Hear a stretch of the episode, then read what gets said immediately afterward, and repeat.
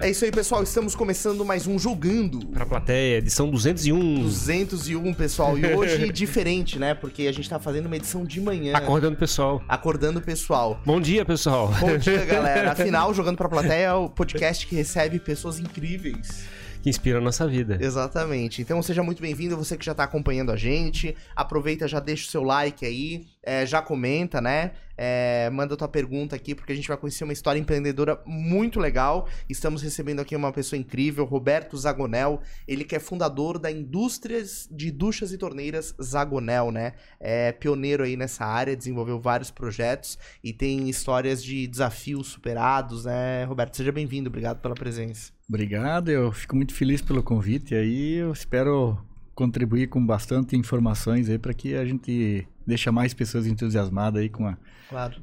Perfeito. Estou aí à disposição. Show. Perfeito, perfeito. Então a gente está recebendo hoje aqui esse empreendedor que é lá do oeste de Santa Catarina, Ferrari, lá de Pinhalzinho, legal, né? A nossa Não. indústria catarinense é muito forte, cara. Pois é, né? E eu acho o desafio de chegar e fabricar uma indústria, né? Eu acho. Não, é, não é qualquer um que tem coragem de fazer isso. Exatamente. Vamos conhecer essa história então logo depois da nossa vinhetinha rápida, Dudu.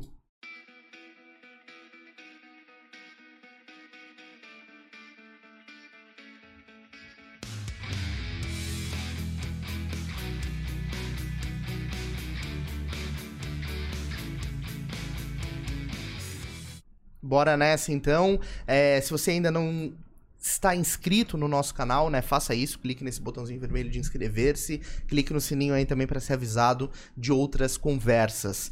É, Roberto, a gente está muito contente de te receber aqui, né? A gente comentou que está expandindo essa, essa atuação do Jogando para a Plateia, né? É, que até então recebe pessoas, empreendedores aqui da nossa região, da Grande Florianópolis, e a gente quer trazer empreendedores de outros lugares do estado e do país também. É, então é motivo de muita felicidade para a gente recebê-lo aqui conhecer um pouquinho da sua história. É, será um prazer muito grande aí. E bom É. dia a todos aí. Pinhalzinho? É, Pinhalzinho. Onde é que é Pinhalzinho? Pinhalzinho fica entre São Miguel do Oeste e Chapecó. É longe. É longe, bem na extremidade, mais de 500 quilômetros aqui. Do- É? Olhando de lá, Floripa é que é longe, né? Depende do ponto de vista. Depende do ponto é, de vista. bem longinho mesmo. Mas isso. é tranquilo. É? E a, mas tua família é toda de lá? Como é que É, meus pais nasceram em, em Carlos Barbosa, Rio Grande do Sul, né? Uhum. Meu irmão mais velho nasceu lá também e veio... É Serra é, Gaúcha, né? Isso? Serra Gaúcha. Nós somos descendentes de gaúchos, descendentes italianos, né? Por, por as quatro gerações. eu- Dos pais, um, avós paternos e maternos são descendentes italianos. Sou na terceira geração de italianos aqui no Brasil. Que legal, que legal. É. E tava falando então que, é que é? você tinha uma experiência de produzir fumo, se eu não me engano, é isso? Isso. Na verdade, assim, ó, eu vou relacionando um pouquinho a, a história um pouco. O meu pai, quando eh, veio para foi morar em Pinhalzinho, né? Ele foi com o propósito de construir casas, eh, marcenaria, assim, porque o, o, o meu avô materno era marceneiro. Uhum. Então ele ensinou meu pai algumas coisas de marcenaria, de móveis, coisas assim. O meu avô paterno, eles montavam eh, moinhos.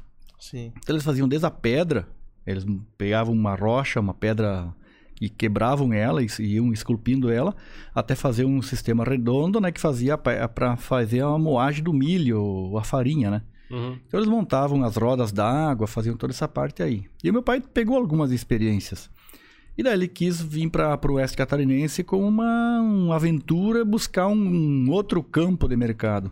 Sim. E não se deu muito certo lá, porque chegou lá, era uma, uma região, uma, uma cidade bastante pobre, poucos moradores, e eram mais de origem alemães.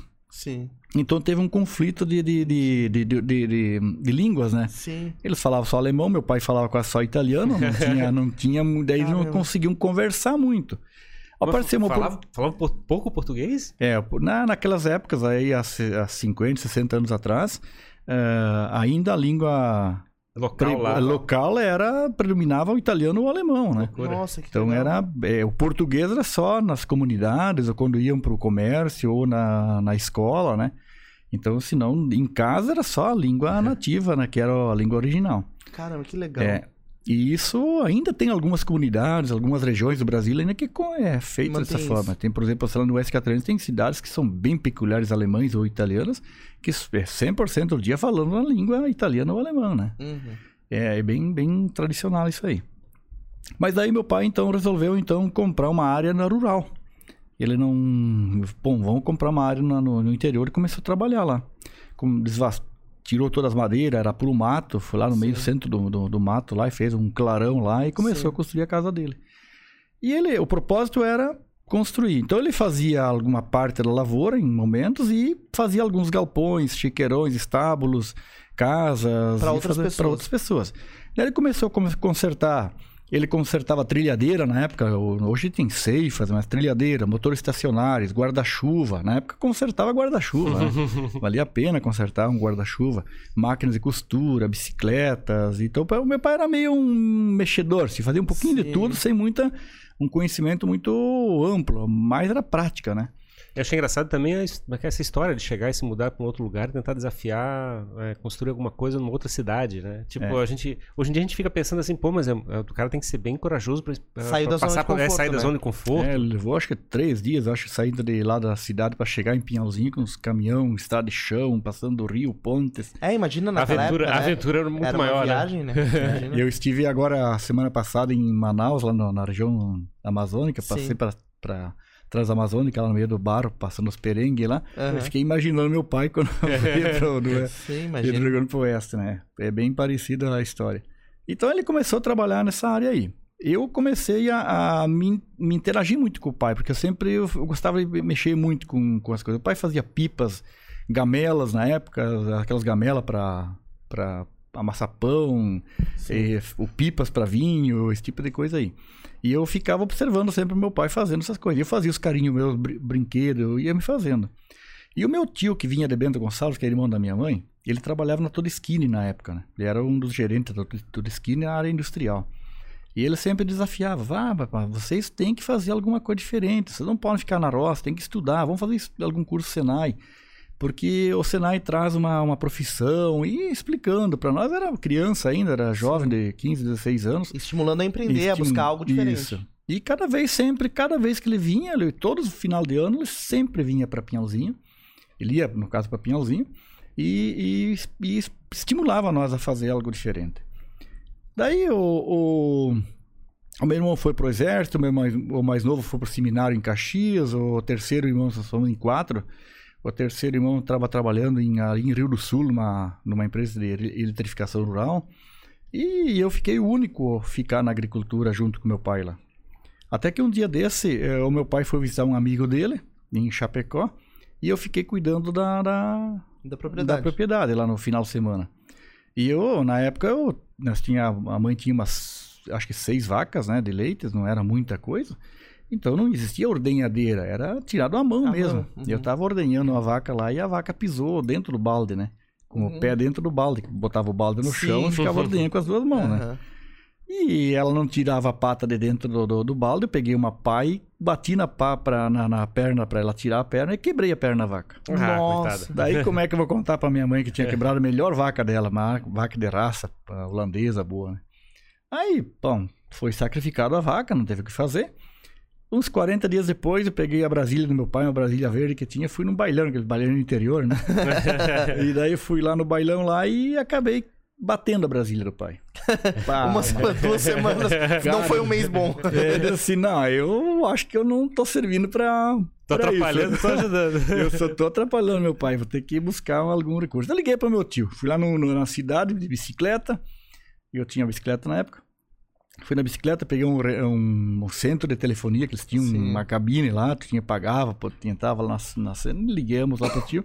E eu pedi pro tio, ó, oh, tio, como é que é aquela história lá? Tu me ajuda mesmo se for pra aí? Mas não, vem pra cá, vem pra cá. Fui pra Bento Gonçalves. Daí saí da, da, da, da, da agricultura até quando eu comuniquei meu pai que eu ia sair, que eu não ia trabalhar, meu pai ficou muito aborrecido, porque ele, ele contava comigo que eu, eu seria o sucessor dele. Para né? suceder, exato. Mas é, é. A, a, atividade rural tem muito esse negócio de chegar e ser um projeto de família, né? Isso. É um desafio, né? Você então, chegar. Então nós lá, na época, só voltando um pouquinho atrás, a gente plantava fumo, plantava milho, criava suínos, aves, coelho, enfim, esse tipo Mas de coisa, era né? não só para consumo próprio, era também para vender, para prestar para a comunidade, Isso. assim. É, para subsistência, sim, né? Para poder sobreviver. Só que a agricultura na época era muito precária. Para você comprar uma bicicleta no, com o que sobrava do final do ano, tu tinha que ter duas safras, né? Era, era, era, era um, uma lucratividade muito baixa, né? E daí, então, eu assumi, então, eu criei a coragem mesmo de, de buscar algo diferente. E eu tinha isso dentro da minha. Né? Eu queria fazer algo diferente, eu queria crescer, eu queria. E foi aí que eu fui para o Senai, então. Fui para Bento Gonçalves, aí cheguei lá, não tinha Senai na área elétrica, só na área moveleira. Daí eu tinha um outro tio que, inclusive, mora aqui em São José. E ele morava em Porto Alegre, tinha um, um, um armazém lá, que eles chamam tipo um, tipo um restaurante. Um, era um barzinho. Uma com, mercearia. Isso, uma mercearia. Né? coisas a granel, esse tipo de isso, coisa, azeite é, tal. esse tipo de coisa assim. Então ele, eu fui lá pedir uma, se ele podia me, me ajudar um pouco. Eu fiquei lá três meses lá com ele. Lá em Porto Alegre, em lá na Porto capital. Alegre. Daí eu estudava na, na, no Senai de noite, trabalhava na Gaúcha Car durante o que hoje não existe mais, ela, ela é extinta. Era uma loja de carros? Era uma loja, uma agência de carros, né? Eu trabalhava na Gaúcha Car trocando lâmpada, fazendo Sim. a parte elétrica do. do, do a, Por, minha- por que a preferência pela parte elétrica? porque eu, eu gostava muito dessa parte elétrica, me, me, me assim, tipo, me cativava, me... Era um... Uma coisa mais tecnológica, assim, Isso. é mais pra esse lado, né? Eu sempre brincava, o pai fazia instalação elétrica também, Aham. eu adorava isso. Eu, pra mim era um mistério. É engraçado, eu fiz engenharia elétrica, né? E eu também teve uma, tipo, eu me lembro na época de colégio, eu pegava tudo quanto é livro a respeito de elétrica, eu ficava brincando com aquele negócio. Eu achava meio doido, assim, esse. Como é que as coisas passam energia sem ver, né? Tipo, sem tocar. Se tu, se tu tocasse, tu levava um choque. Mas eu achava engraçado. Tipo, Aí tu viraria um engenheiro elétrico se tu tocasse. Mas é engraçado, tem- uma certa paixão, um negócio inexplicável, assim, na. Isso. Daí, pá, eu fui lá, então fiquei trabalhando um tempo. Aí eu, eu vi que eu não, e o meu tio não tinha espaço para me ficar. Ele me cedeu um espaço para mim, mas ele tinha três, quatro filhos, ele não tinha um quarto reserva, eu tinha que dormir no sofá, né? E para eles isso era um atrapalho na vida deles. Eu quis, não queria atrapalhar eles também. E eu queria morar numa pensão, separado, tipo aqueles Sim. pensionatos que tinha um, Uma kitnet, uma é, coisa uma assim. coisa assim, né? Mas eu não tinha condições. Daí eu fui lá conversar com o, com o diretor do Senai na época, pedi para ele assim um, um conselho, se, eu- se ele conseguir de repente um emprego melhor para mim ou mais próximo, porque eu era a gaúcha que era muito longe, pegava cinco ônibus para ir voltar, Nossa. É, então era longe, o custo de Transporte. de transporte era alto. Daí eles, pá, ele começou a me, me, me interrogar. De onde é que você é? Ah, sou de Pinhalzinho. Tá, mas Chapecó não é perto? Ah, sim, é, tantos quilômetros. Ah, por que, que tu não estuda lá? Ah, eu nem sabia que se tinha Senai em Chapecó. Uhum. Nossa. Daí ele me pediu Transferiu. para transferiu para Chapecó. Pô, foi tranquilo, porque daí eu tava de uma hora de casa, né? Sim. Então, eu, final de semana, eu ia para Pinhalzinho, buscava muito mantimentos com o pai, alguns... O pai me ajudava, a mãe, alguns mantimentos para me manter também na, Durante na- a na- semana. durante a semana. E, e depois eu comecei a fazer instalações elétricas durante, durante a semana toda, assim, ou fora do horário. Ah, no final de semana eu fazia instalação elétrica. Mas aí eu estudava de manhã no Senai, trabalhava à tarde numa, numa empresa, na Eletroville, na época, transformadores de alta tensão. E, e à noite eu fazia o ensino médio, que eu não tinha ensino médio ainda. E depois que eu voltava do ensino médio, eu voltava para casa, ainda estudava Instituto, eu fazia o curso por correspondência, Sim. Instituto Universitário Brasileiro Instituto Padre Elsa, que era uma era eletrônica de potência e outro rádio e TV. Sim. Então eu queria entender mais a parte eletrônica. E eu comecei a amar a parte de rádio de eletrônica de potência.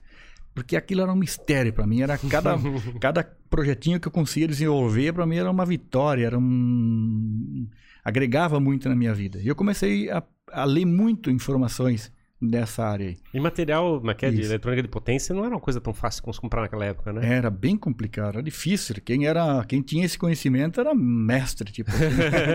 era o rei da cocada naquele do ditado. E tra- trazia como? Como é que é? Na cidade não tinha, provavelmente. Não, daí eu vinha de São Paulo, né? Vinha Mandava por trazer por correio. É, por correio, mandava Aí taxava a lojinha, enchia o saco do cara. Manda! É. Não, mas tinha através da- do curso, Ah, do mesmo. curso ele indicava, com certeza, Eles é. tinham as, ah, as informações. Porque geralmente vinha no kit, vinha, vinha o montagem. kit de montagem para a gente fazer os testes, né? Fazia montagem. Daí quando a gente queria ampliar esse, hum, esse kit, né? é, eles forneciam mais Ah, componentes, tinha, tinha um. É, como é que um catálogo né, de componentes que eu escolhia lá, mandava o código lá, eles mandavam para nós. E era tudo por carta, não tinha telefone, nada. só- só por, por, por preenchimento de documento, assim, de papel. E daí, eu, numa dessas, porque eu, eu, eu para me manter no- na, na, na pensão, eu de noite, quando eu terminava de estudar, meia-noite, até uma hora da manhã, ou até passava disso muitas vezes, eu ficava consertando secador de cabelo, ferro de passar, ah, ventilador, tudo coisinha que lá na garagem da pensão mesmo. E, Do como é que, vizinho, né? e como é que dormia? Deixou pra dormir agora? Mais tarde?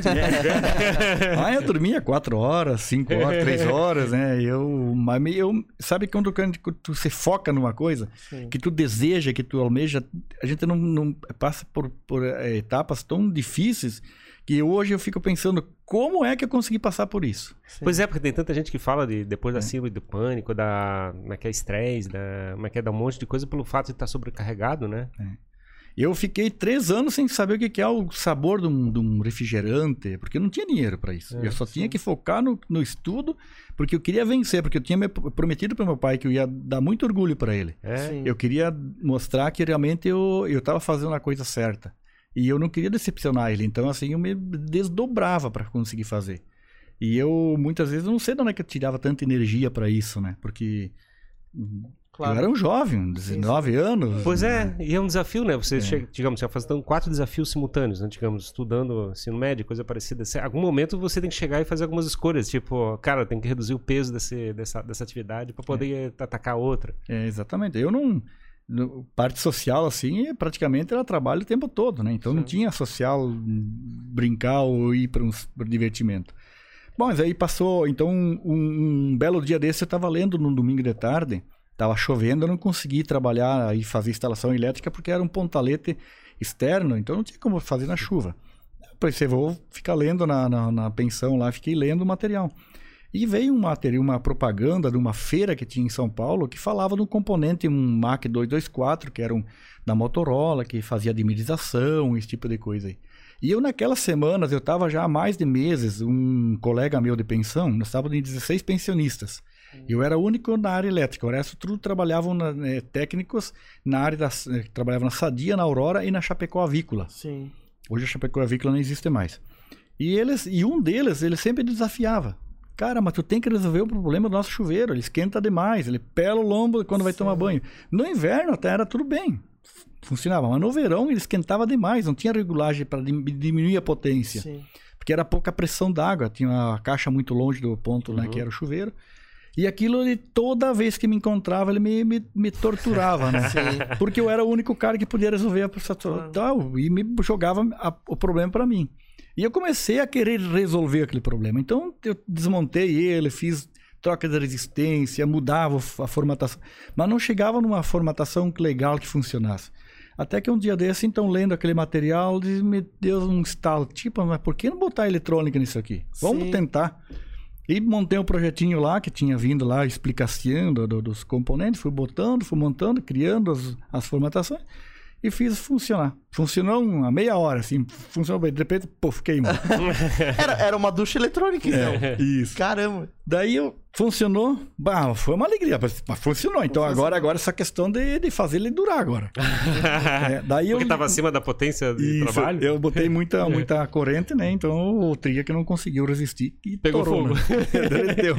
Diz, o- nó- nós falava muito que nós deixamos a fumacinha escapar do componente. Tadinho. Era pra ficar dentro, não era pra O E gênio daí foi assim. lâmpada. E daí eu, eu mandei uma carta para o meu professor ori- orientador. Ele disse: Ah, mas põe dois em paralelo, né? Que Uhum. daí aumenta, dobra a potência.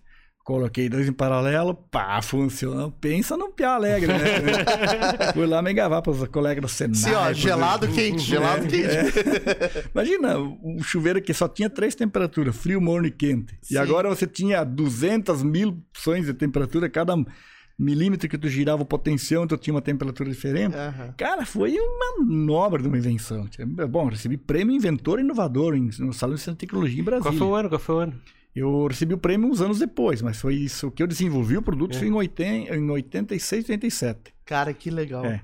Em, no, em 95, acho, se não enganado, que eu recebi a premiação em Brasília por esse, proje- por esse projeto aí.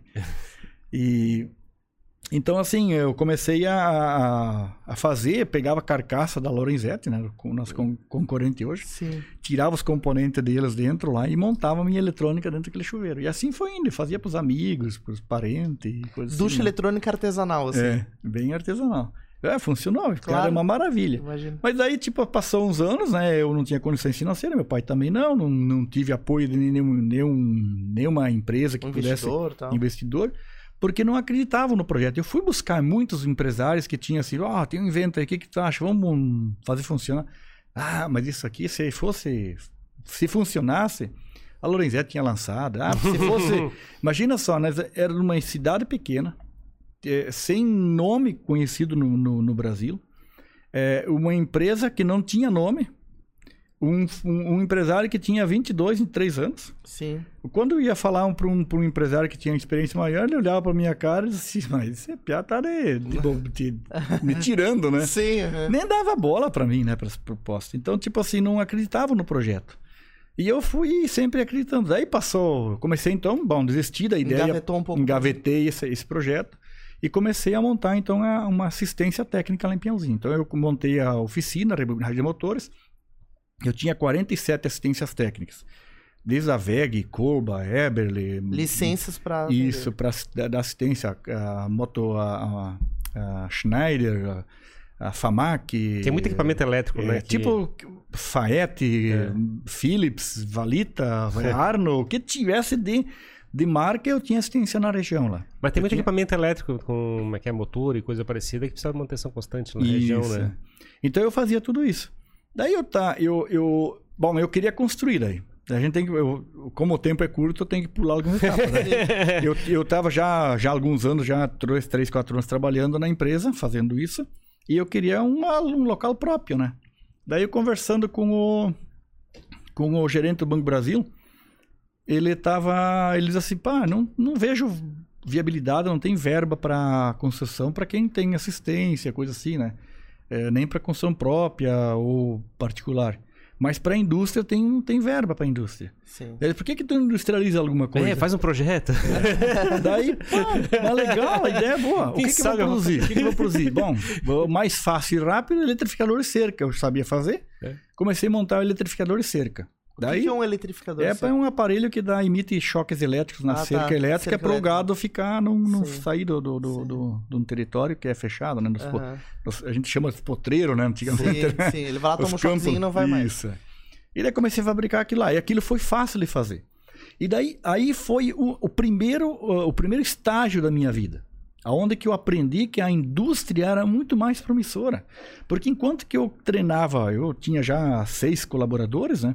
Enquanto que eu treinava um colaborador para consertar um eletrificador, ele muitas vezes ficava talvez seis meses até que o cara ter, começa a ter o estalo de saber, de, de identificar o problema, quando dava um problema no aparelho, ó, o que, que pode ser? Ah, é o capacitor, ah, é o resistor, ou é a bobina. Então demorava muito tempo para isso. Agora, eu montar uma linha em série, o cara não precisava saber disso. Ele só sabia decorar a forma de colocar. Então, eu, eu, em vez de o cara consertava um aparelho, eu, eu, a mesma pessoa montava 10, 15 aparelhos no dia. É uma linha de produção, né? Uma linha de... pro- Pá, mas eu descobri, pô, mas é a forma mágica, vão ganhar dinheiro com isso, né? Aham. E a indústria começou a se, se, tipo, crescer nesse, nesse lado. E eu comecei a ver que a indústria era mais, mais é, é, o- é, tipo, mais promissora, né? Já tinha um nome pra empresa? Sim, era Eletrozagonel na época, né? Limitado. Já desde o começo sempre foi. Mudamos o nome agora, o ano passado, para Hexagonal SCA agora, né? Sim. A gente tá em outro estágio da vida Sim. já tá, então e então começou a, a vender o produto como eletrificador hexagonal daí começou a aparecer a bomba submersa né que eu que apareceu uma oportunidade de fabricar bomba submersa comecei a fabricar bomba e cada vez que eu crescendo mais Eu- e me entusiasmando mais na E indústria trazendo então, pessoas, trazendo. isso, eu já eu já tava com 20 e poucos colaboradores mont- Era fácil achar essa- esses talentos, assim, pra trazer não, eu pessoas? tinha que treinar, não, não existia, né? mas aí eu pegava, botava embaixo do braço, aí sentava Sim. e explicava, e botando encostado no outro, já que tinha experiência, e aprendendo, era, não tinha outro jeito. Sim. O desafio, de uma, o desafio de uma indústria é o processo de dis- distribuição, né? Achar os pontos de venda que você vai conseguir fazer. É, tavas fazendo, tavas focado no- na parte de projeto ou não fosse pro lado comercial? Não, é aí que vem, a- vem a segunda parte, que eu vou falar da parte comercial, que, que a gente pecava bastante. Nós não tínhamos um tino comercial. Então nós não tinha essa expertise. A gente tentava vender o produto no próprio estabelecimento, não ia buscar muito fora.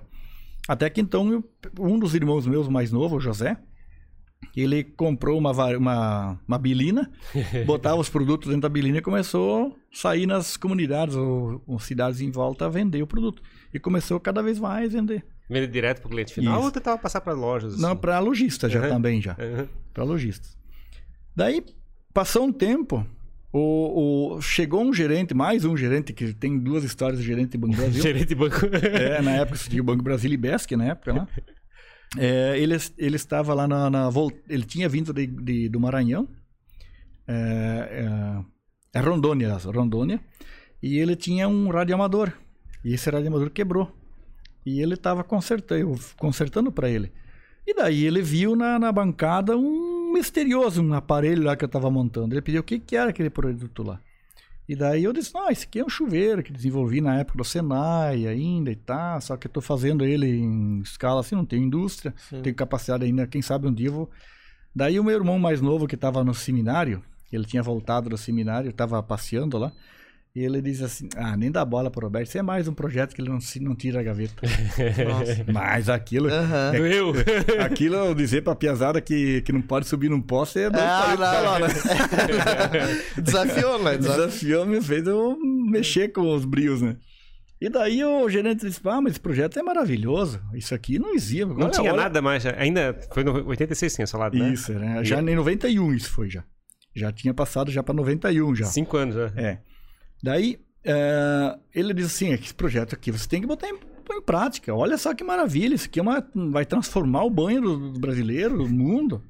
E eu até então não tinha me tocado da, da, da importância que era aquilo lá. Tipo assim, eu sabia que era importante, mas não sempre tu aquele imagina, né? choque, né? eu- Se eu tiver errado, ele era de Rondônia, né? Isso. É um lugar que eu imagino que seja quente a maior parte do tempo. Então as pessoas usam chuveiro desligado. isso. Ele indo pro oeste de Santa Catarina faz frio. Ele precisava tomar banho quente. É, ia Então, essa- aquilo foi o que tocou, que moveu ele pessoalmente, É, né? exatamente, eu acho que foi isso que fez. E ele me fez eu me alertar de uma possibilidade de um negócio maravilhoso. Sim.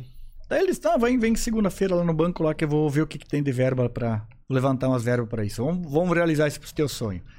E tá, e comecei lá, levantamos na época 50 milhões de cruzados novos, eu achei cruzeiro. Cara, que nova. grana!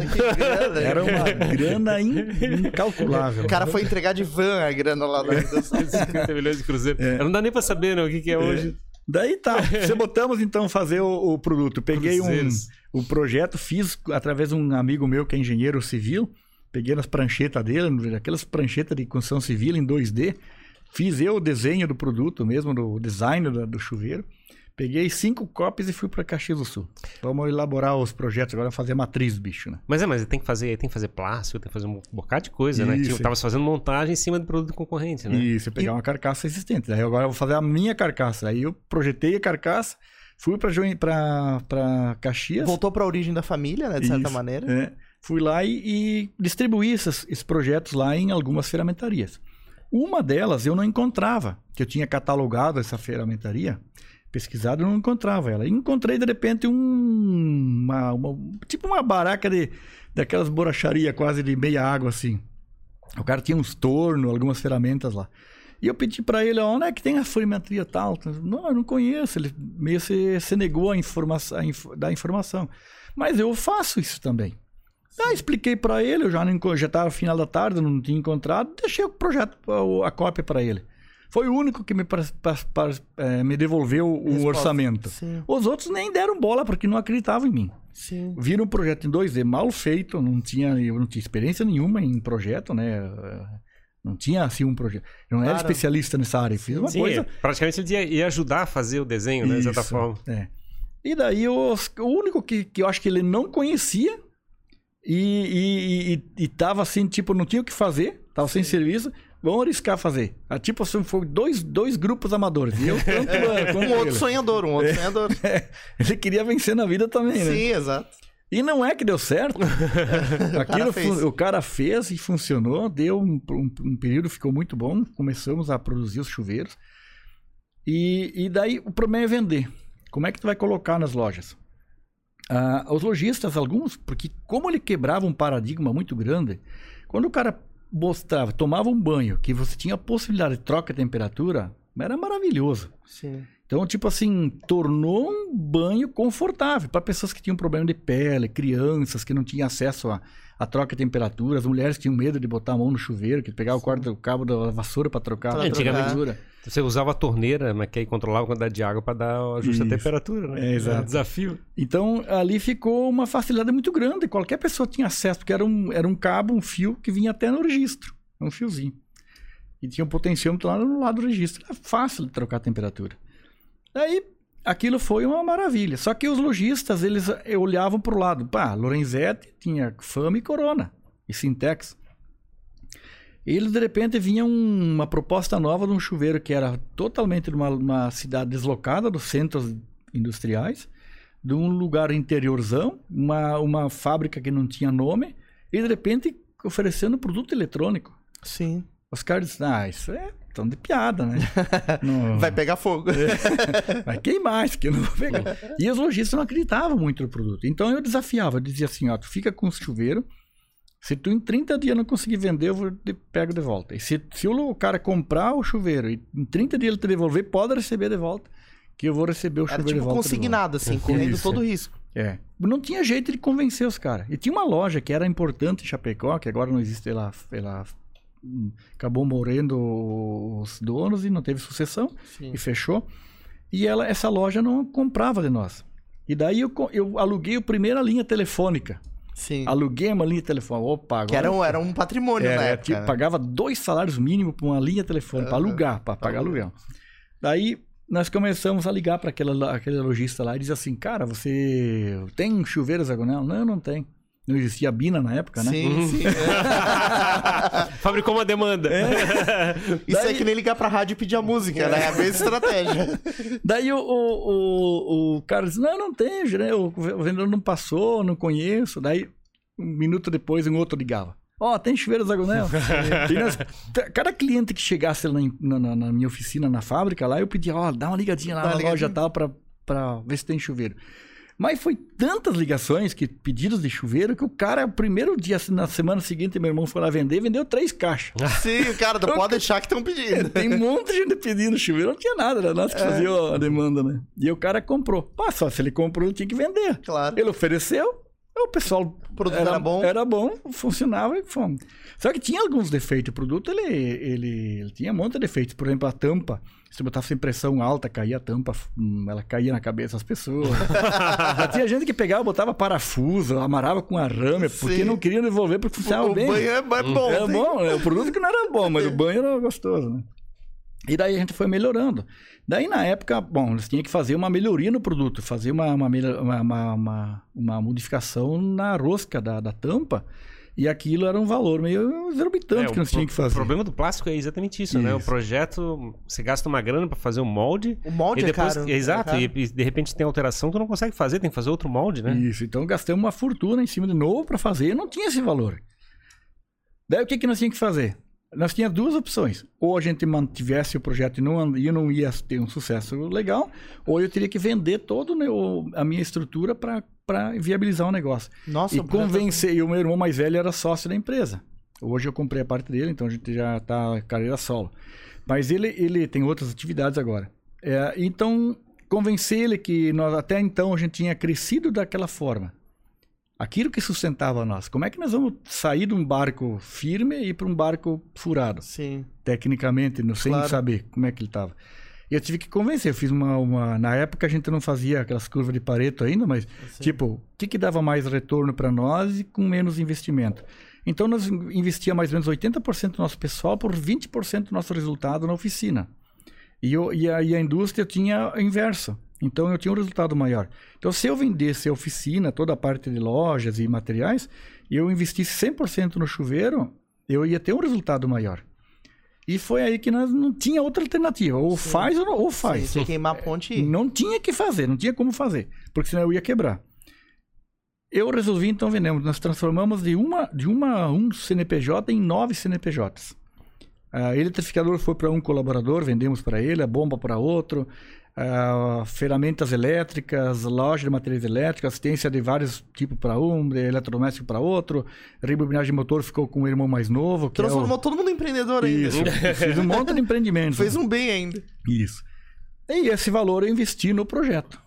E foi a melhor coisa que nós fizemos, porque daí sim a gente focou o nosso esforço em cima de um projeto que era o que nós queríamos. Mas isso é sempre um desafio, né? Você chega, mas que se bota, digamos, é, todos os ovos numa cesta só, tu corre o risco de como é que é, a cesta cair e perder todos os ovos. É. Agora, se você distribui, você di- dilui o risco. É, tem menos risco de alguma coisa dar errado. E eu fiz a contrário. Pois é, mas é sempre uma decisão difícil, né? Isso. Se você faz toda uma aposta num lugar só, é que é? Se aquilo dá certo, o teu potencial de crescimento é absurdo.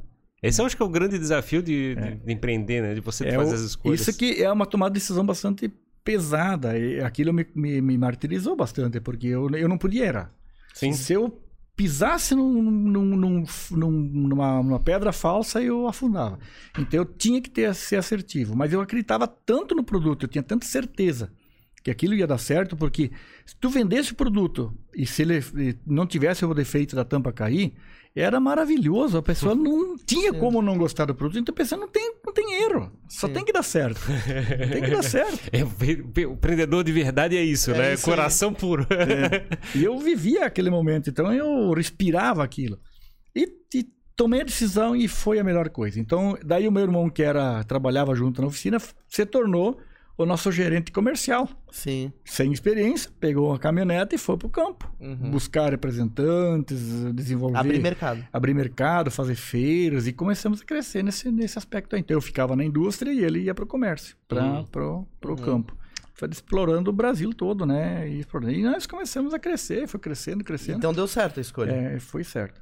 Só que já- chegou. É um desafio você chegar e apresentar um produto diferente no mercado, né? É. Digamos, se todos os concorrentes estão é que é, sem esse diferencial e você oferece um diferencial, até o vendedor da loja, coisa parecida, tem que saber que aquele produto existe, como é que ele é diferente. Então, eu entendo, assim, deve ter uma briga, né, de chegar e oferecer a proposta de valor que Uhum. o produto está oferecendo.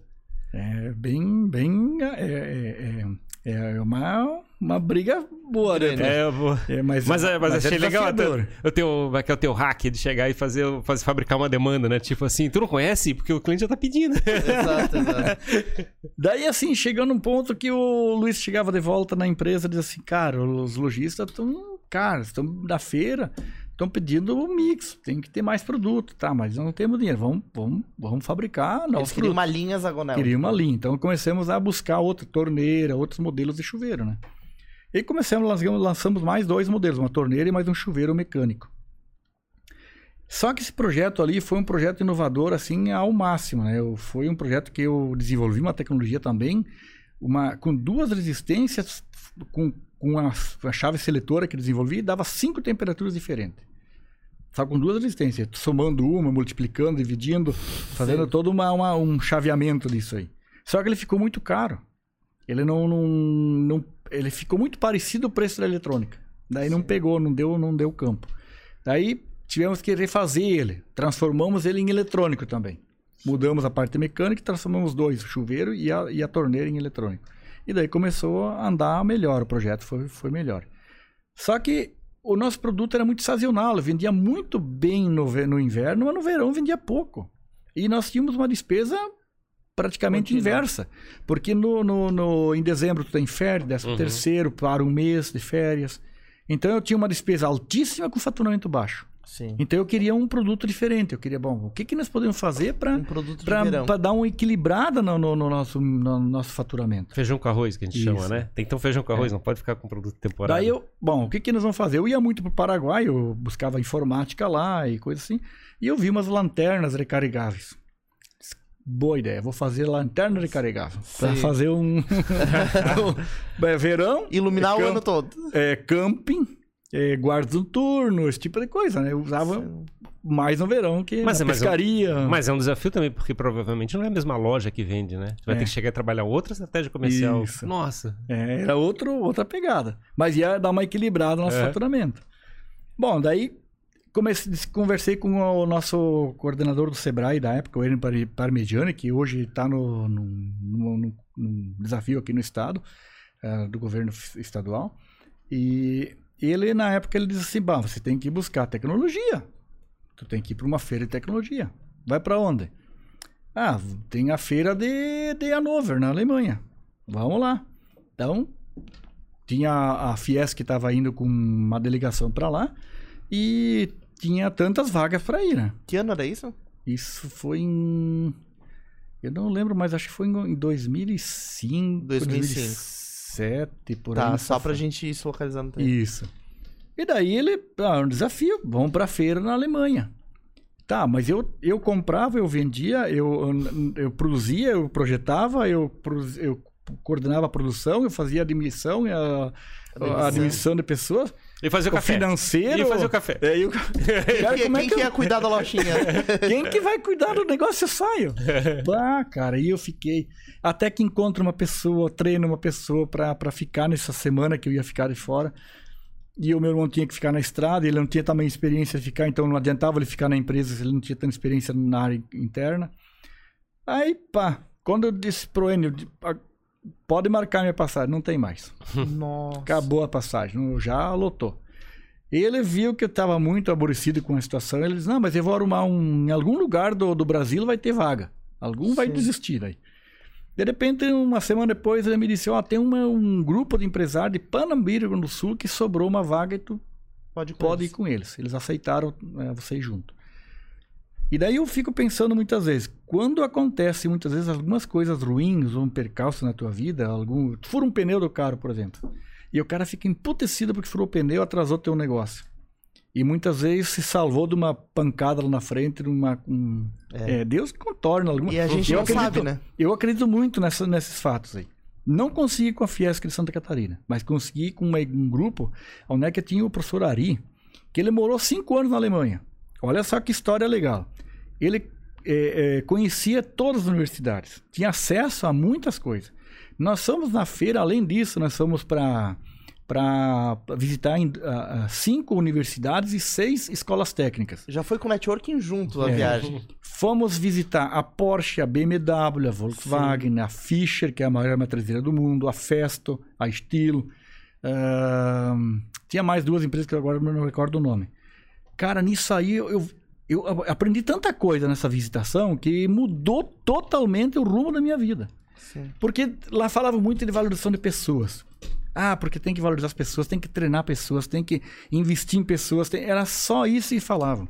E a tal da ISO 9000, o que, que é essa tal ISO 9000, que ferramenta que é, e aquilo maximizando essa informação. Na volta, eu sentei com o Enio de Enio, tem uma tal de ISO 9000 aí, que é uma ferramenta legal aí que os caras estão dizendo lá. Não, não, vamos, vamos projetar, vamos fazer isso aí. Ele, ele encaminhou para nós, então, na, na- numa, num grupo de Chapecó, nós somos a primeira empresa a ter o ISO 9000 do Oeste, Extremo Oeste Catarinense. Nossa. Então, nós, uma empresa Pioneira nesse- pioneira nessa, na, nessa na qualidade, né? Isso. Nesse caminho, eu consegui então conversar com o Ari, com o professor Ari, e ele me disse: Não, nós temos no- na escola técnica lá em Panambi, temos design, tem engenharia mecânica, engenharia elétrica, temos ferramentaria, temos tudo para resolver teu problema do- do- da lanterna. E começamos a desenvolver o, o produto lá, na- lá junto com a engenharia deles, lá, lá na escola técnica. Bom, mas agora precisava componentes eletrônicos. Como é que eu vou buscar onde buscar componentes eletrônicos? No Brasil não tinha. Vamos para a China. Sim. Vamos lá para a China, contratei um chinês ali, um brasileiro que nasceu no Brasil, mas é filho de chinês. Falava muito bem o mandarim, o cantonês, o, o inglês era muito bom e eu não entendia nada de inglês. E vamos lá, para a China. Imagina um, Nossa. cara de pinhãozinho ir para a China fazer a primeira viagem. Chegamos lá para comprar componentes. Chegamos lá, tinha tanta lanterna, tanta fábrica de luminárias, que só na Ser Ning- Ningbo tinha mais de 900 fábricas lá. Meu Deus. E daí eu fui lá, cataloguei um Ficou monte, frustrado. trouxe, eu trouxe mais de 150 amostras diferentes de produtos e Tinha e- lanterna pra sempre. Mas, né? mas ah, esse é o ponto que eu, que eu ia comentar. Tipo, a questão é que se tu olhar como é que, é, como é que a China faz e como é que opera os negócios, tu não tem nem coragem de começar nada aqui no Brasil. É. Daí eu, eu cheguei num ponto e disse assim, não vale a pena fabricar. Pois é. Abandonei o projeto e comecei a importar 72 modelos desses, desses 150 Tudo e pronto já. Importei se- 50, E 72 eles, modelos. e eles não têm uma defesa de marca, né? Então tu pode trabalhar com tua marca sem problema nenhum. Isso. Então eu comecei a trabalhar. Só que nós pecamos numa coisa. Nós acompanhamos o primeiro ano, o segundo ano a gente acompanhou. Eu fui o maior distribuidor de lanternas e luz, e luz de emergência do, do Brasil, por um período bem grande. E aquilo vendia que tá louco. Só que daí eles começaram a mandar o plug fora de padrão. Em vez de ser produto de latão, mandavam ah, met- eh, com metal junto. Então o Inmetro começou a pegar o produto no mercado e começou a multar a gente. Eles, começaram, eles começaram a reduzir a qualidade do produto. Qualidade do produto. Tinha lanterna que não vinha com bateria, tinha lanterna que não vinha com LED, não vinha nada dentro.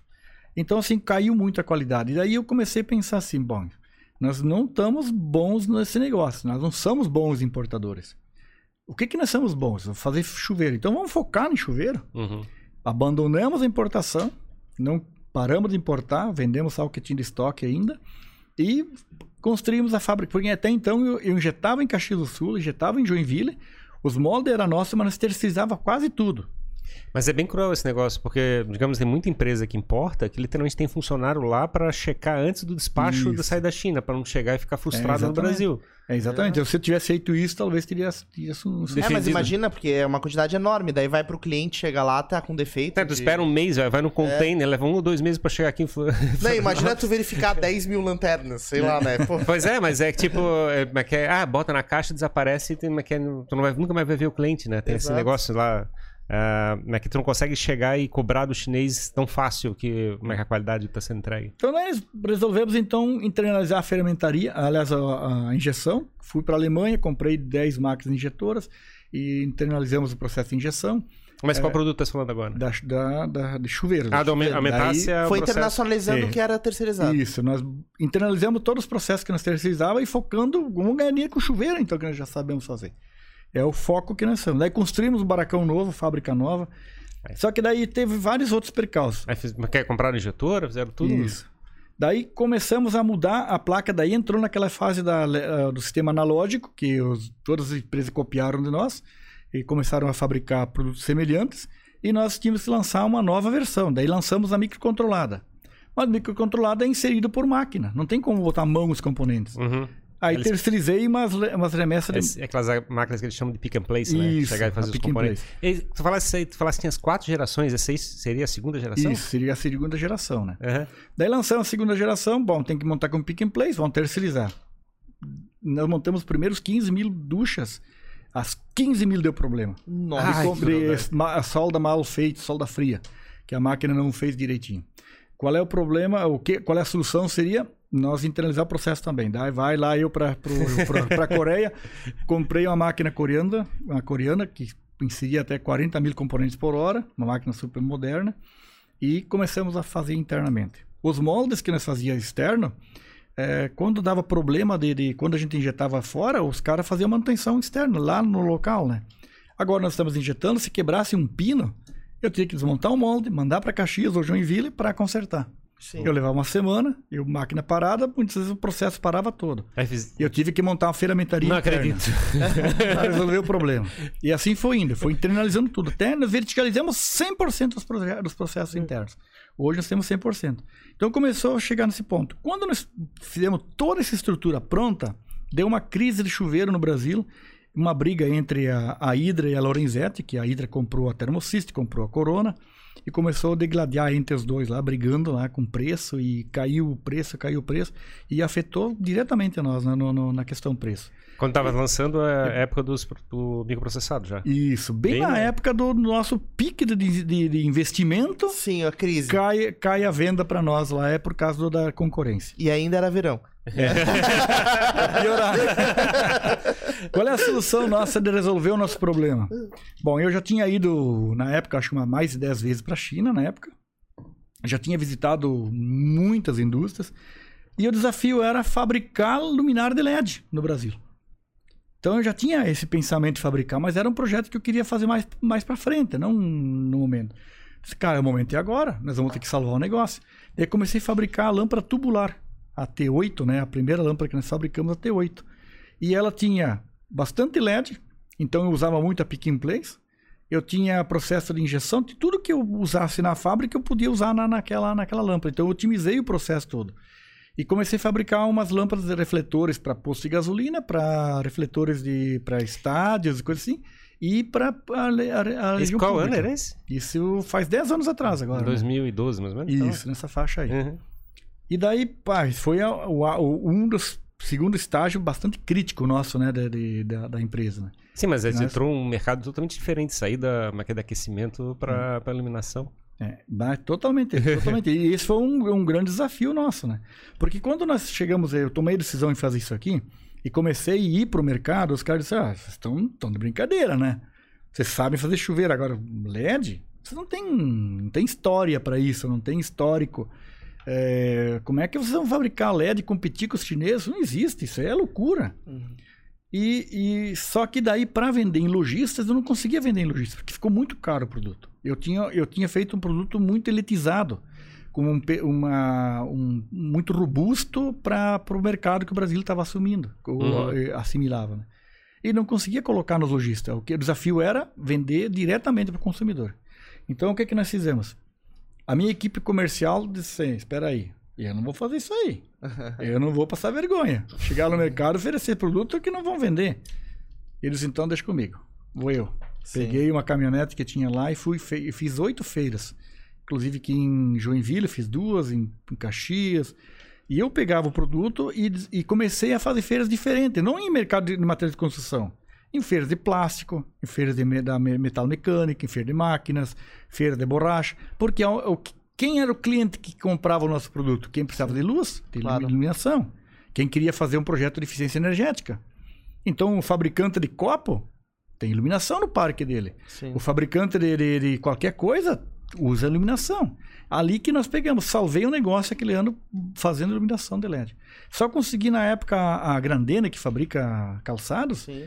Eles na época fecharam um negócio conosco em 27 mil luminárias para o parque todo deles. Nossa. Do Rio Grande do Sul. e no- Tava no- bem no naquela Nordeste. época da transição, né? De tirar as Isso. iluminações de, de De... incandescente, fluorescente, outra pro, pro LED. Então, assim, foi. a- Salvei o negócio no negócio. Daí, nos anos seguintes, melhorou, a- o mercado de chuveiro normalizou e nós começamos a reinvestir novamente.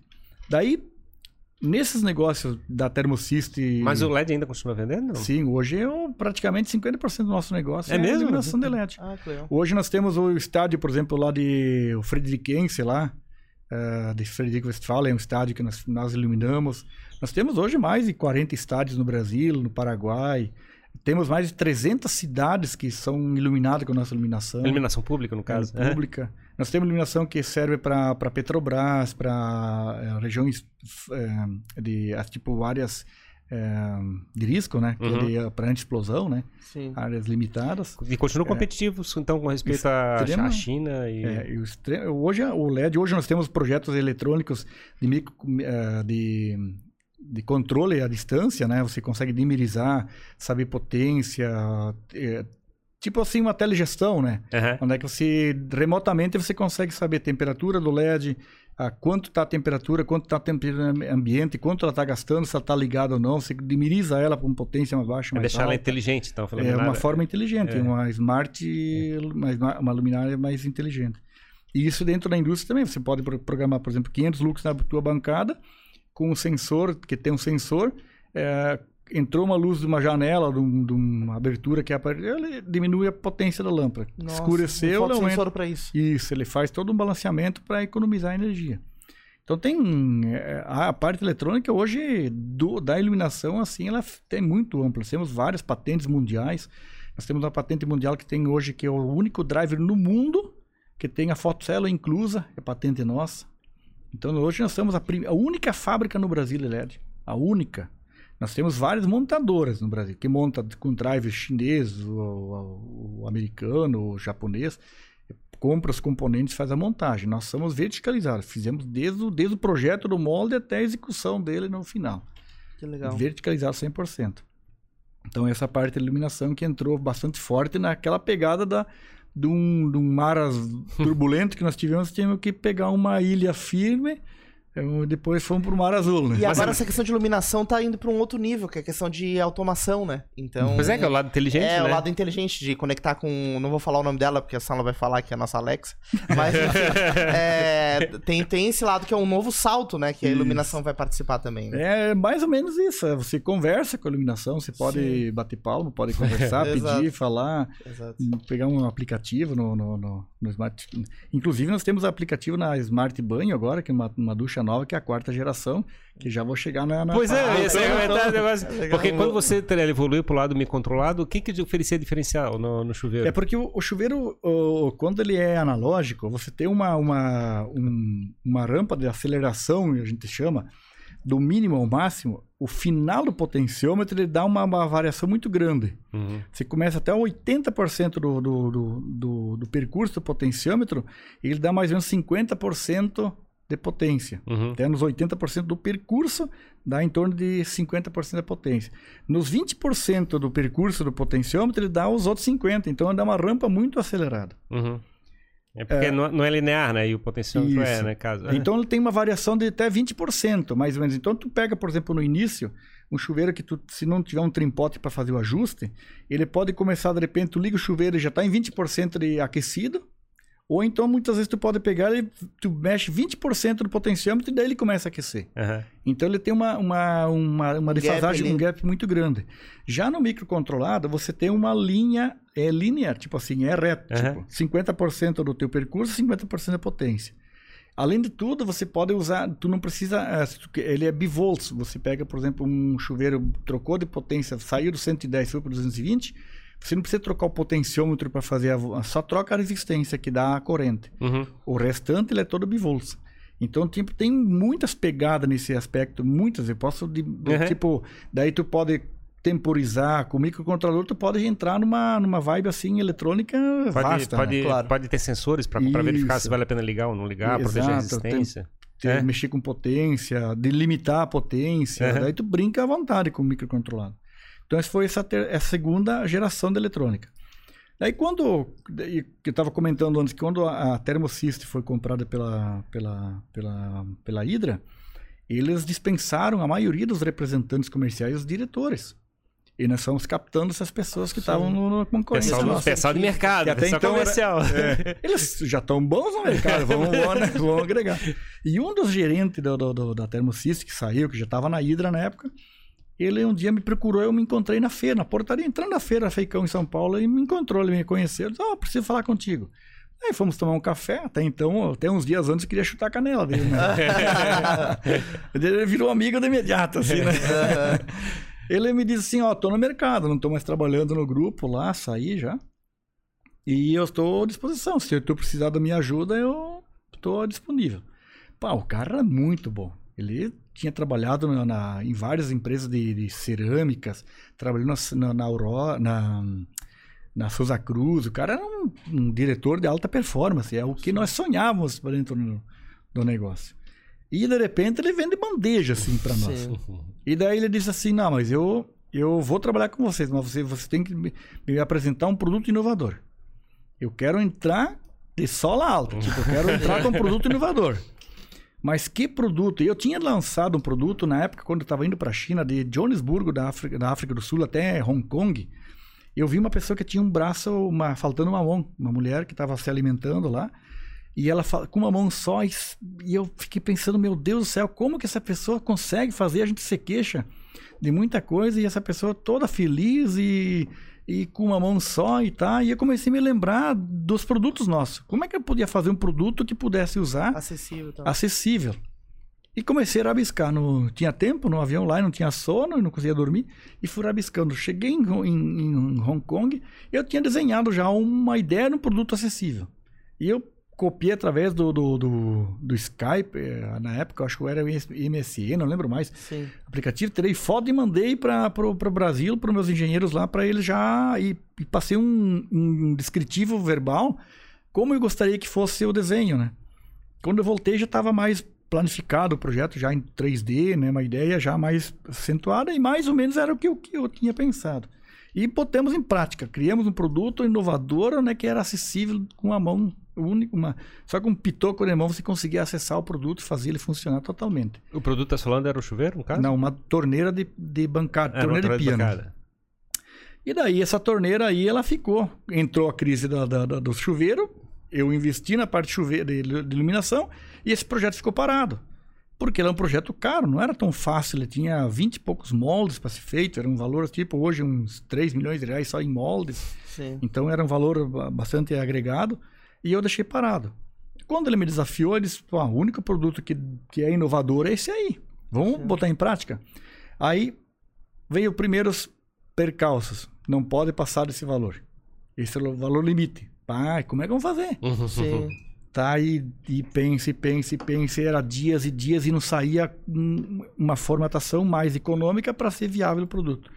Até que num domingo à tarde eu estava lá na, na, nos meus pais, lá no sítio lá, e eu tava lá assim, pensando, e com o celular, passando a mão lá e brincando com o meu, com meu celular lá. De repente eu disse: pá, mas espera aí. E se fosse fazer ele com toque? Uhum. Torneira Um touch. touchscreen. É. Cara, não deu outra. Levei essa ideia para engenharia. Vamos lá, todo mundo, vamos pesquisar. E todo mundo pesquisando componente, ligando para fornecedor e para viabilizar alguns componentes. Não deu 15 dias, nós estava com o primeiro protótipo em mãos, funcional. Funcionou perfeito, ainda tinha ajustes para ser feito. É isso aqui. Vai ficar no preço? Fica, porque daí com aquela metodologia, eles ia tirar em torno de oito moldes a menos que ia desem, desem, não tinha, não tinha é, coisas mecânicas para. Ia tirar toda a parte mecânica dele. Ia ser é, fechado. É, imagina, tu não, não tem nada que. Meca... É só toque. Não tem, tipo, prova d'água. e daí, pá, foi a ideia inovadora. Pode, isso aqui vai ser o top. Vamos lançar esse produto. Aqui, ó, pau, velho. Na engenharia fazendo molde, fazendo protótipo até desenvolver, porque nós tínhamos um limite de tempo numa feira que nós queríamos lançar em São Paulo. E daí esse, esse representante, esse, esse gerente veio trabalhar conosco, fez, fizemos a feira, foi o maior sucesso. Nós não conseguimos entrar em lojas grandes, em redes de lojas, porque eles pedem o estoque, é, estoque, pedem uh, o enxoval que eles chamam lá e um monte de coisa. E, e para nós não era viável, né? Porque não sobrava muita verba para isso, né? E daí, com essa, dessa forma, eles buscaram nós como uma necessidade de produto, como um produto inovador. E nós hoje estamos negociando com muitas redes de lojas sem ter que, esse custo. Então, ficou viável para nós e nós conseguimos entrar nesse mercado também. Que depois permite botar o restante da linha, botar Isso. os produtos. E foi assim o sucesso. Foi um passo muito importante. Como é que, é tivemos. Como é, que é o nome desse produto? É a, é a torneira Prima Touch. Prima, prima Touch. porque é de primeira, né? Então, é uma, uma palavra italiana, é prima. Uhum. E touch porque é a primeira. Então, tipo. E aí, é, é. como é que ela funciona? Tu toca na. Daí, tipo assim, no. no pra, no lado? pra abrir e fechar a água é mecânico. Não tem. É. Aí, na próxima versão vai ser eletrônica também. Já Sim. estamos já fazendo a versão. Assim, pra controlar a pressão d'água. Isso, para até controlar. Tu vai fazer, falar com movimento com voz. Então ela vai, tu, vai tratar com, com, com, nessa forma. E no lado você só dá um toquezinho pro máximo ou pro mínimo, um toque único, ou pra, ou no mais ou menos, para trocar a temperatura.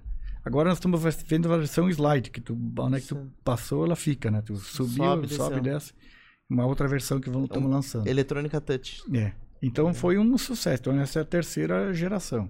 Agora lançamos a, a Ducali, que é uma ducha grande, de uma performance mais grande, bem evoluída, com o crivo todo emborrachado, coisa assim com a versão, a quinta geração, que daí é toda em, é uma smart, um smart banho, nada que você tem um aplicativo, você controla o tempo do banho, controla quanto faz é, controle entre família, ou pessoas, quem gastou mais água ou mais energia, ou quem fez o banho mais econômico. Aí ele mede é, o consumo da água. Consumo da água, consumo de energia.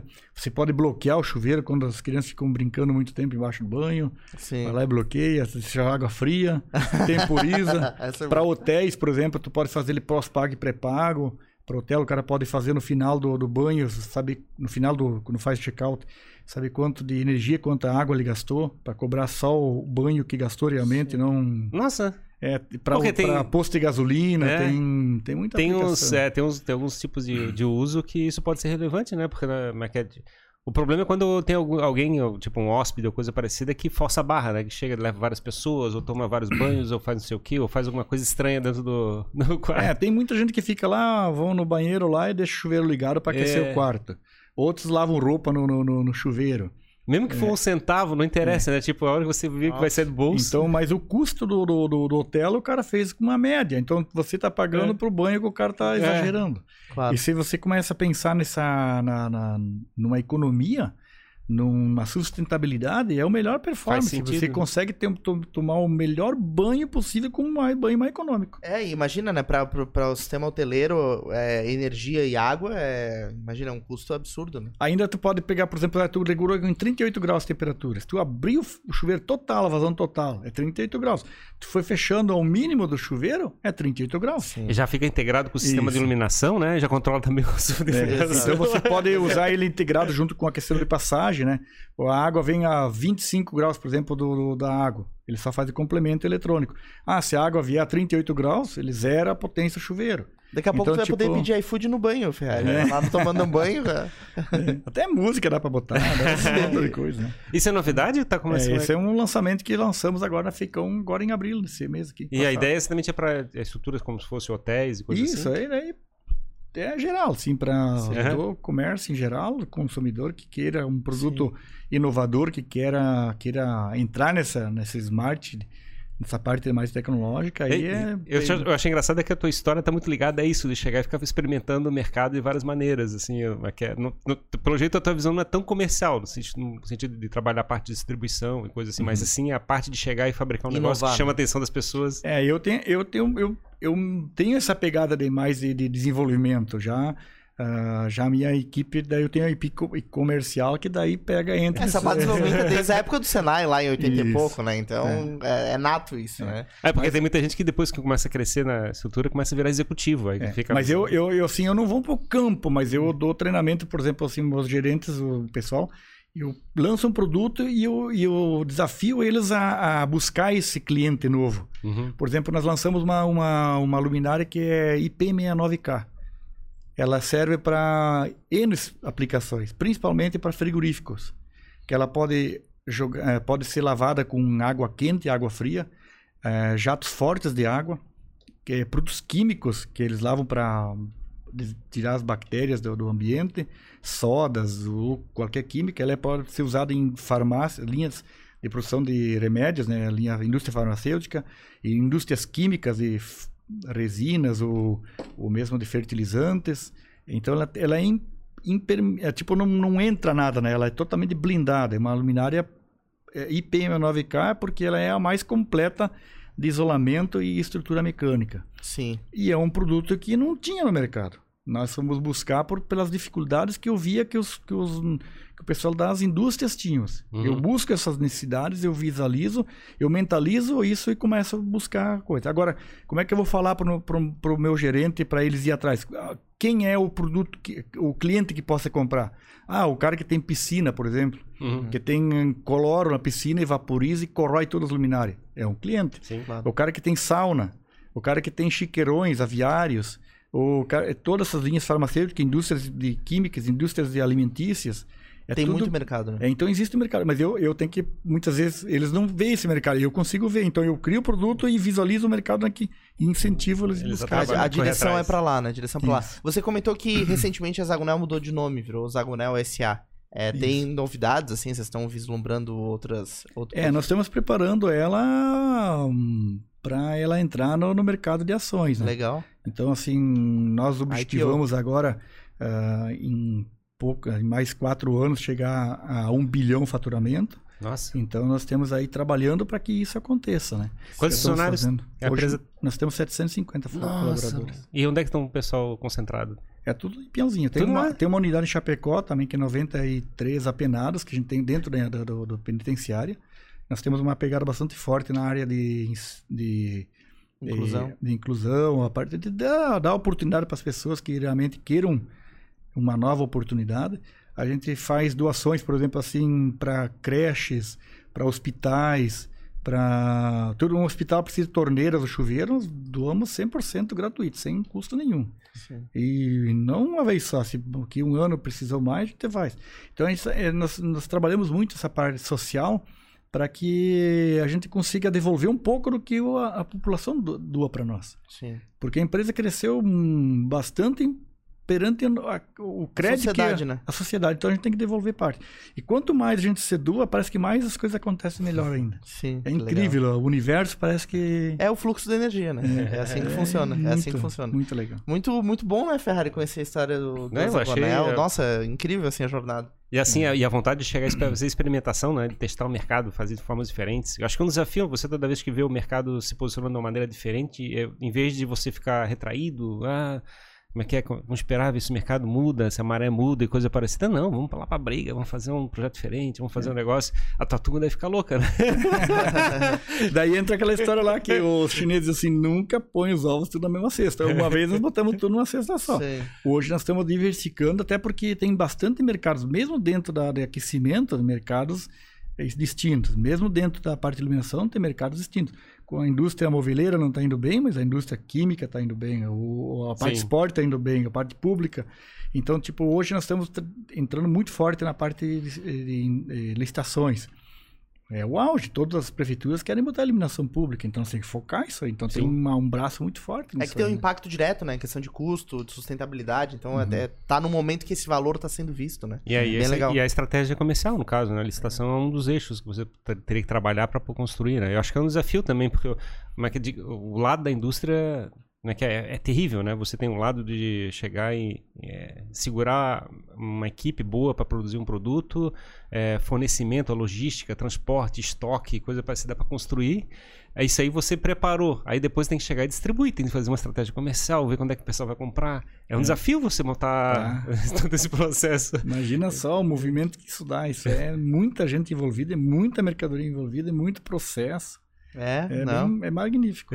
Mas uma coisa que eu, que, eu, que eu gosto de acentuar bastante é, é quando eu comecei falando, eu falei que lá na, na Alemanha a gente viu muito a valorização de pessoas. Então foi o que eu acho que mais valorizou, que mais fez nós crescermos, foi a, a, a valorização que nós demos para o nosso colaborador. Porque assim, nós incentivamos. Imagina só, o engenheiro que se forma, elétrico, um eletricista, por exemplo, ou na área com ênfase eletrônica, ou mecânica, ou automação, aonde é que ele vai ter oportunidades de trabalhar no, no- no- lá no Estão? Lá? Uhum. Tem poucas, tem Chapecó, tem Xanxerê, algumas indústrias, ou aqui no litoral, é, Jaraguá, ou aqui em Joinville, ou aqui na- nas regiões aqui. Lá nós não temos muita oportunidade, então nós criamos as oportunidades lá dentro. Nós hoje temos, hoje, por exemplo, toda a engenharia, nós temos mais de 20 engenheiros trabalhando na empresa, as máquinas, no, quase todas as máquinas de automação é desenvolvida internamente. Tem máquinas lá, por exemplo, que, que custaria talvez 2 milhões de reais, nós produzimos ela com menos de 50 mil. Nossa. Produzindo quase o dobro de, de, de, de produção do que é a máquina, mais máquinas personalizadas. Claro. Então nós demos oportunidade para as pessoas criarem. Eu, eu, eu, eu faço essa, esse desafio dentro das pessoas. E, e isso faz cativar cada vez mais pessoas quererem inte- internalizar ideias e, e projetos inovadores dentro da progresso. Porque quando tu está sozinho inov- inovando é uma coisa. Quando tu tiver um, uma, uma equipe inovando, é melhor ainda. Agora, quando você tem uma indústria inovando, todos os colaboradores pensando em inovação, aí entrou o- um projeto de, do Inova dentro da Zagonel. Que nós criamos uma moeda que é o Lumen. Então, tudo, toda ideia, qualquer ideia que um colaborador dá, ele entra numa. numa, numa... Vem de Ancilume, No- talvez, de, da, É. da- da- da potência da lâmpada ali, né? Isso. Tipo, Então, nós criamos a moeda virtual, que um Lumen vale um real. E, por exemplo, criou um copo d'água. O que, que serve esse copo d'água? Ah, para beber água, para botar líquidos dentro. Que, que ele agregou na, na vida das pessoas? Ah, ele tem uma facilidade. Você começa a ter um, começar a dar, ide- tipo, ter uma equipe de avaliação e vai avaliar toda a ideia que o cara deu.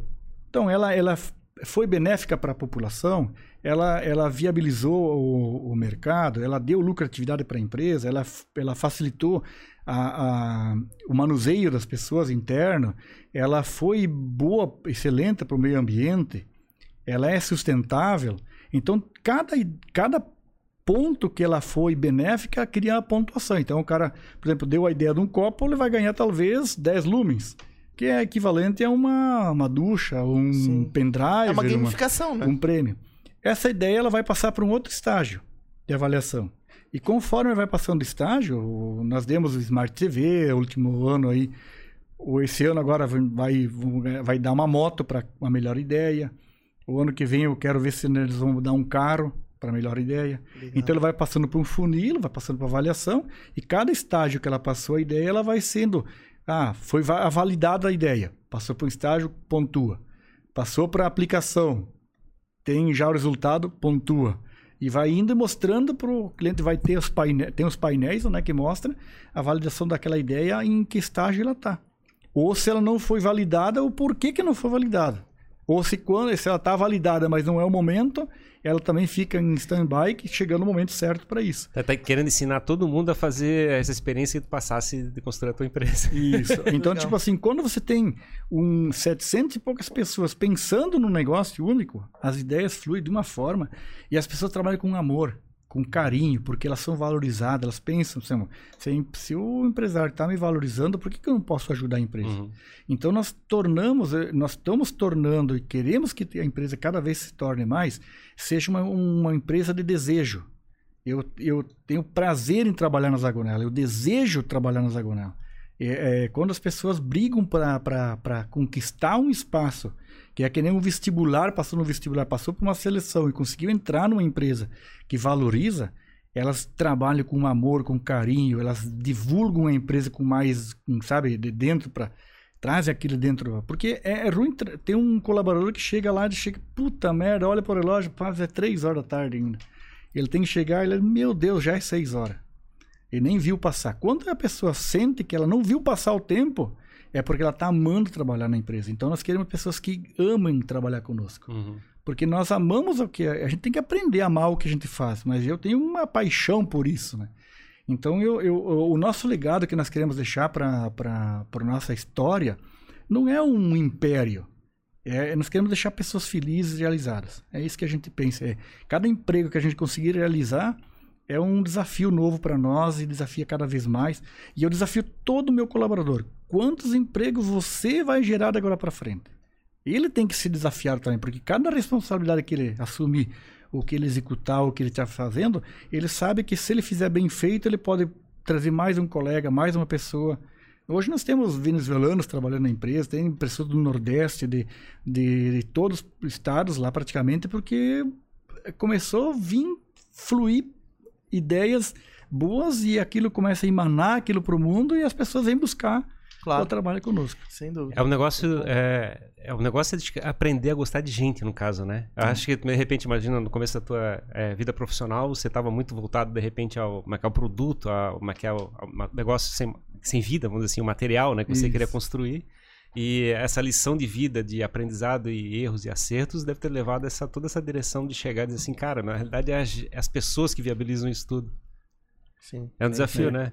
E, é, e, é, e dá orgulho ver o cara ver uma máquina rodando lá e diz assim, cara, foi o nosso colaborador que é. fez ela executou, que está produzindo. E ele sente um orgulho de dizer que foi eles que fizeram também. Sim, essa é a minha máquina, né? Assim, é, é legal. No final das contas, é, é, eles fazem parte do claro, negócio. Tá? Claro. Tá? É engraçado, é uma experiência parecida com a gente tem quando nascem nossos filhos, né? Chega assim, assim, mas quer, certo ponto a gente quer fazer sozinho. Daqui a pouco a gente chega e descobre assim, não, na realidade a gente, se a gente conseguir fazer através das pessoas, tu consegue muito mais e é muito é. mais prazeroso. É verdade.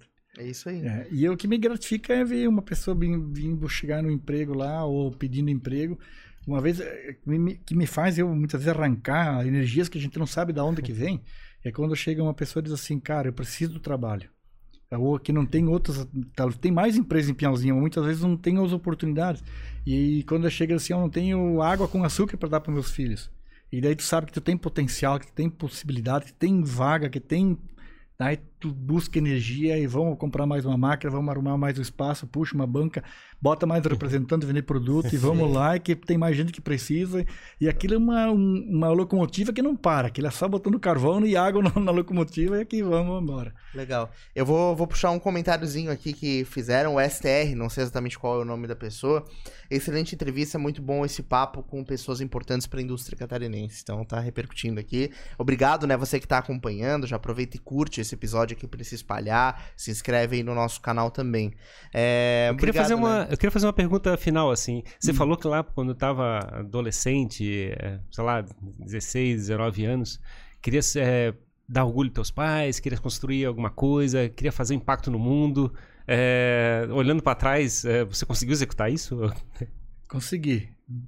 Eu acho que é bem mais do que eu imaginei. Eu imaginei, é, na verdade. Porque, tipo assim, eu, eu, eu pensava em conseguir conquistar algo, conquistar mas eu nunca imaginei o tanto quanto eu conquistei. Então, tipo assim, eu pedia sempre a Deus a, a unidade, ele me dava a granela. Né? eu acho que eu pedia tanto para ele que eu acho que ele disse assim, acho que merece, vamos lá. Vamos lá é uma, uma, coisa boa se, se realizar, né? Chegar e ter um sonho e conseguir executar o sonho. É. Acho que todo mundo deve buscar isso. É. E uma, uma coisa que eu, assim, que eu, que eu vejo muitas vezes, que eu gosto de, de, de comentar, que muitas, tem muitos jovens hoje que reclamam ah, mas eu não tenho oportunidade, eu não tive, não tive apoio, eu não tive isso, eu não tive aquilo. Eu não tive também, eu tive que buscar, tive que correr atrás. Então, assim, ó, hoje você pega um smartphone, você faz doutorado através do smartphone. Você tem. Imagina o que você quiser pensar, tu quer construir um navio, tu vai lá e busca e tu tem tutoriais, tem projetos, tem é, informações para construir um navio. Antigamente, quando eu ia buscar, eu tinha que buscar num folheto através do, do, do que vinha aqueles aplicativos, tipo uma escrita através de papel jornal, que era o Instituto Padre Instituto Universitário Brasileiro. Tu queria pesquisar uma coisa na, na Barça e era aquela limitado. Ou numa, no, nas, nas bibliotecas, né? Mas não tinha tanta, tanta inovação. E eu consegui vencer, consegui fazer as minhas coisas. Então imagina, se eu conseguir de uma forma tão precária, imagina hoje. E os jovens muitas vezes ainda reclamam que não, não tem oportunidade. Então, tipo assim, é falta muitas vezes, é de repente ter um choque de realidade. Tá, eu posso, eu consigo, eu sou vencedor, eu tenho capacidade, eu sou inteligente. Então por que, que não posso fazer? Então tem que se desafiar, porque muitas vezes é abrir mão de algumas coisas. Porque eu posso tranquilamente optar de manhã quando eu vou levantar, ou acordar de manhã, levantar e ir para a luta, ou ficar dormindo. E se eu ficar dormindo, não vai acontecer nada além de dormir. Agora, se eu levantar, algo vai fazer diferente. Sim. Então você não pode se conformar no final de semana. Ah, não tem nada que fazer. Vai buscar alguma coisa, pesquisar estudar alguma coisa, buscar alguma coisa. De repente isso inspira em, em algo. Então, esse é o desafio para o jovem hoje, que buscar se desafiar e, e, não se contentar com o que tem, é buscar algo diferente. Se não está bom no emprego que está, Salte fora e busque algo diferente. Mas não fique conformado para depois um dia dizer assim: ah, não tive oportunidade ou eu quis. Hum. é, é, só desculpa. Então tem que buscar. É bem esse o nosso objetivo aqui no Jogando para a Plateia. Tanto que a gente fala que é, a gente fala com as pessoas que inspiram a nossa vida. Na realidade, é essa a ideia. A gente chegar e falar com pessoas que dessem exemplos e mostrassem esse lado de é, você pode executar alguma coisa porque essa pessoa fabricou essa história. Eu acho uhum. muito bacana e a, a gente está associando essa coisa com a outra. Né? Exato, né? a inspiração, né? As pessoas que estão começando a sua jornada agora, muitas vezes precisam projetar e entender um pouco melhor como pode ser o futuro, né?